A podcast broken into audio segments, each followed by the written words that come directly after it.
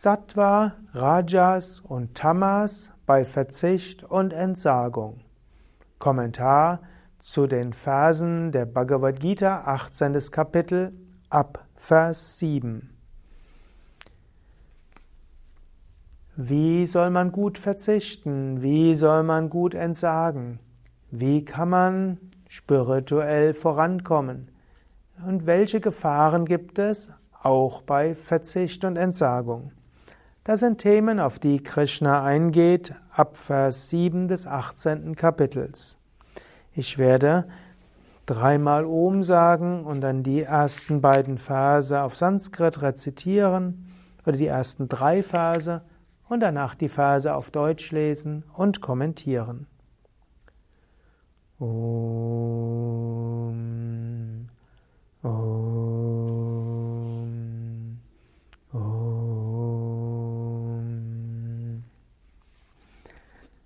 Niyatasya tu sanyasa karmano no papatyate mohatasya parityagas tamasa parikirtitaha.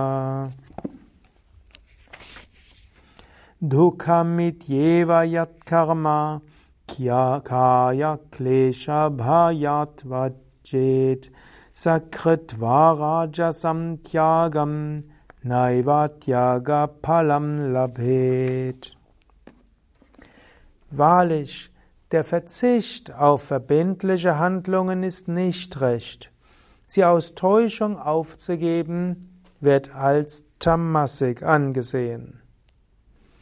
Also Tyaga heißt Verzicht und in einer der Upanishaden heißt es, nur durch Tyaga erreicht man die Unsterblichkeit, durch Verzicht.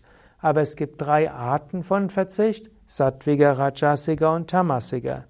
Hier sagt Krishna, die Handlungen nicht zu tun, die eigentlich deine Aufgabe und Verantwortung sind, das ist tammasiges Tyaga. Das werde ich natürlich nicht zur Erleuchtung führen, das führt dich im Gegenteil zu hm, letztlich in die Täuschung und in die Dunkelheit. Also einfach etwas nicht zu tun, weil du keine Lust darauf hast, weil es dir zu anstrengend ist, weil du es vergessen hast oder weil du verwirrt bist, All das ist Tamasik. Du hast deine Aufgaben und du hast deine Pflichten. Und das gilt es zu tun. Und das, was deine Aufgaben sind, nicht zu tun, das ist Tamasik. Manchmal sagen auch Menschen, ja, ich gebe geb das ab. In gemeinnützigen Vereinen findet man das gar nicht selten. Jemand hat eine Verantwortung übernommen und dann sagt er, ich gebe es jetzt ab. Es hat zwar niemanden, an den er es abgeben kann, aber letztlich wirft er dann anderen den Kram vor die Füße. Das ist Tamasik. Eine Aufgabe, die man übernommen hat, sollte man auch ausführen. Einfach nicht mehr zu tun, das wäre Tamasik. Wobei er noch hier, wobei man noch unterscheiden kann, und manchmal wird das unterschiedlich gesehen. Krishna sagt hier, wenn man es aus Täuschung heraus aufgibt, zum Beispiel, weil man irgendwo denkt, es ist nicht mehr meine Aufgabe, weil man denkt, ich sollte es nicht tun, aber man hat das einfach nur mit sich selbst ausgemacht, ohne mit jemand anders zu sprechen. Oder man hat irgendwie das Gefühl, ein anderer will das nicht mehr, man hakt aber nicht nach. Also es aus Täuschung aufzugeben, das ist Tamasik. Gut, und im nächsten Vers spricht er über den rajasigen Verzicht. Achter Vers. Wer auf Handlungen aus Furcht vor körperlichen Schwierigkeiten verzichtet, weil es schmerzhaft oder anstrengend ist, erhält durch einen so rajasigen Verzicht nicht den Gewinn, den die Entsagung bringt. Also, wenn du etwas deshalb nicht tust, weil es dir zu anstrengend ist, dann bringt das überhaupt keinen Gewinn. Du magst jetzt irgendwo dir sagen, ja, ich habe jetzt darauf verzichtet, aber du musst überlegen, was war dein Motiv? Manchmal geben Menschen ja vor, sehr spirituell zu sein und sagen, ja, ich verzichte jetzt darauf, ich lasse es los, ich gebe es ab. Und ja, tun so, als ob das spirituell ist. Wer es deshalb darauf verzichtet, weil es anstrengend ist, weil es vielleicht sogar schwierig ist, weil man vielleicht über die Komfortzone hinausgehen muss, weil man vielleicht über sich hinauswachsen muss, um dem gerecht zu werden. Wenn man das verzichtet, dann ist das kein, ist das kein positiver Verzicht, man bekommt keinen Gewinn dadurch, sondern letztlich verlagert man seine Aufgaben auf die Zukunft. Und gerade noch dazu, indem man seine Aufgaben nicht erfüllt, schafft man sich sogar negatives Karma. Es gilt also zu tun, was zu tun ist. Neunter Vers. Jede Pflicht wird ausgeführt, o Arjuna, einzig und allein deshalb, weil sie getan werden muss, und Verhaftung und der Wunsch nach Lohn werden aufgegeben. Diese, dieser Verzicht wird als Sattwig angesehen. Also, etwas zu tun, was zu tun ist, ohne etwas dafür zu wollen, ohne dabei verhaftet zu sein. Wenn also jemand anders das besser machen kann, gibt man es ab. Oder wenn es jemand anders gibt, der es genauso gerne macht, gibt man es ab. Man kann ja etwas Neues machen und kann auf andere Weise kreativ sein. Man ist nicht verhaftet. Und man ist auch nicht verhaftet an die Art und Weise, wie man selbst gerne macht. Findet man ja auch oft, dass Menschen sagen, ja, wenn ich es nicht so machen kann, wie ich es will, dann mache ich es nicht. Auch damit hat man oft in, gerade in gemeinnützigen Vereinen viel zu tun. Menschen sagen, ich engagiere mich, aber nur so, wie ich es gerne hätte. Und wehe, irgendjemand sagt mir, wie es anders zu machen ist, dann hat man keine Lust mehr.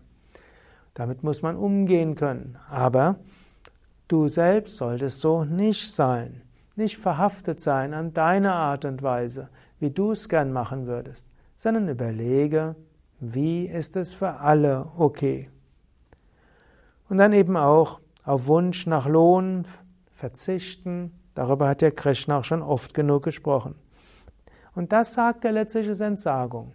Das zu tun, was man die Aufgabe ist, seiner Verantwortung gerecht zu werden, keine Belohnung dafür zu wollen und nicht verhaftet zu sein, über die Art und Weise, wie das, was zu tun ist, auszuführen ist. So, jetzt hat er gesprochen über Tyaga und es geht noch weiter im zehnten Vers, nämlich es der Entsagende, den Reinheit durchströmt und der klug ist und keine Zweifel hat, hasst keine unangenehme Tätigkeit und ist auch einer angenehmen nicht verhaftet. Wenn du also sattwiges Tyaga geübt hast, sattwige Entsagung, dann gehst du über Raga und Vesha hinaus. Du willst also nicht deshalb etwas nicht tun, weil du es nicht magst, und du willst auch nicht deshalb etwas tun, weil du es magst, sondern du tust etwas, was zu tun ist. Wenn du dich geübt hast in sattwiger Entsagung, dann bist du letztlich glücklich. Warum? Du hast nicht mehr die Vorstellung, dass du nur glücklich bist, wenn du tust, was du gerne hättest, und du hast auch keine Angst mehr davor, etwas tun zu müssen, was du nicht gerne hättest. Es ist ein Training des Geistes über viele Jahre, in der Lage zu sein, das zu tun, was zu tun ist, unabhängig davon, ob du es magst oder nicht magst. Ich kann mich erinnern, als ich war eine meiner ersten Gespräche mit Swami Vishnu, dort hat er mir mal gesagt, wenn du etwas nicht magst, mach es so lange, bis du es magst. Er hat noch dazu gefügt, sofern es ethisch ist. Und das war ein sehr guter Ratschlag und ich habe mich sehr darum bemüht, es umzusetzen und habe so gelernt, sehr vieles zu mögen, von dem ich gedacht habe, dass ich es nicht mag. Die meisten Menschen machen es ja andersrum. Sie überlegen, was mag ich und tun das, was sie mögen, wenn es irgendwie geht. Und dann überlegen sie, was mag ich nicht und versuchen das zu vermeiden, was sie nicht mögen. Das heißt Unfreiheit, Bindung und ist die Quelle von Unglück. Denn du kannst nicht alles tun, was du gerne magst und du bist dann abhängig davon. Und du kannst auch nicht alles vermeiden, was du nicht magst. Du kannst aber lernen, das zu mögen, was zu tun ist. Und du kannst lernen, über das Nichtmögen von dem, was nicht, was zu tun ist, hinauszuwachsen. Das ist dann Freiheit. Und im Yoga spielt Freiheit eine große Rolle. Und so, wenn du wirklich auch reine Entsagung übst und dabei klug bist, schreibt Krishna hier, dann wirst du keine unangenehme Tätigkeit ablehnen und du wirst auch nicht verhaftet sein an eine angenehme. Du wirst mehr überlegen, was ist zu tun und dann tust du es eben. Elfter Vers. Wahrlich, für ein verkörpertes Wesen ist es nicht möglich, vollständig auf Handlungen zu verzichten. Wer jedoch auf den Ertrag der Handlungen verzichtet, wird tatsächlich ein Mensch der Entsagung genannt. Also, im Körper musst du natürlich immer irgendetwas tun. Du musst essen, du musst trinken, durch die Gegend gehen, dich schlafen legen, du brauchst ein Dach über den Kopf und so weiter. Deshalb ist eine Begründung, weshalb Entsagung nicht heißen kann, nichts mehr zu tun. Du musst ja schon den Körper ernähren. Aber was Entsagung ist, ist, auf den, die Früchte der Handlungen zu verzichten. Gut, das hat er schon so häufig gesagt, deshalb gehe ich gleich zum zwölften Vers. Die dreifache Frucht von Karma, wünschenswerte, unerwünschte und vermischte, erwächst nach dem Tod denjenigen, die nicht entsagt haben, aber niemals denen, die entsagt haben. Also, wenn du nicht entsagt hast, dann wirst du Dinge erfahren, die angenehm sind, Dinge, die nicht angenehm sind und vermischte. Für einen Yogi gibt es nicht positives und negatives Karma, es gibt nur Aufgaben. Wenn also morgen irgendwie dein Chef unfreundlich ist, ist das kein schlechtes Karma, sondern es ist deine Aufgabe, damit umgehen zu lernen. Wenn morgen dein Auto einen Platten hat, ist es nicht schlechtes Karma, sondern deine Aufgabe, an der du wachsen kannst. Wenn du übermorgen einen Lotteriegewinn bekommst, dann ist es kein angenehmes Karma, sondern es ist einfach Aufgabe, an der du wachsen kannst. Wenn du also jemand bist mit der yogischen Einstellung, dann sprichst du nicht über gutes und schlechtes Karma, sondern nur über Aufgaben. Eine zweite Interpretation ist natürlich, wenn du tust, was zu tun ist, ohne Verhaftung und ohne Wünsche, schaffst du dir kein neues Karma. Wenn du etwas tust mit Wunsch, wunschbehaftetes Tun führt zu neuem Karma. Wenn du also zum Beispiel jemandem hilfst, um dafür etwas zu bekommen, dann schafft das Karma. Wenn du dich irgendwo engagierst und dafür Belohnung erhoffst, schafft das Karma. Wenn du etwas nicht tust, weil du Angst hast, dass es dir unangenehm sein wird, schaffst du dir neues Karma. Wenn du deine Pflicht nicht erfüllst, die deine Aufgabe ist, schaffst du auch neues Karma. Also du schaffst Karma, wenn du aus Raga und Vesha handelst, aus Mögen und Nichtmögen. Wenn aber du nicht mehr handelst aus Raga und Vesha, dann schaffst du kein neues Karma.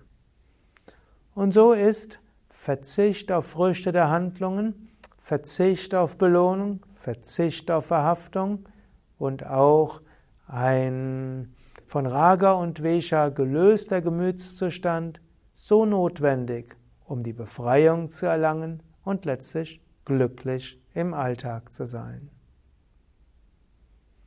Ja, soweit für heute.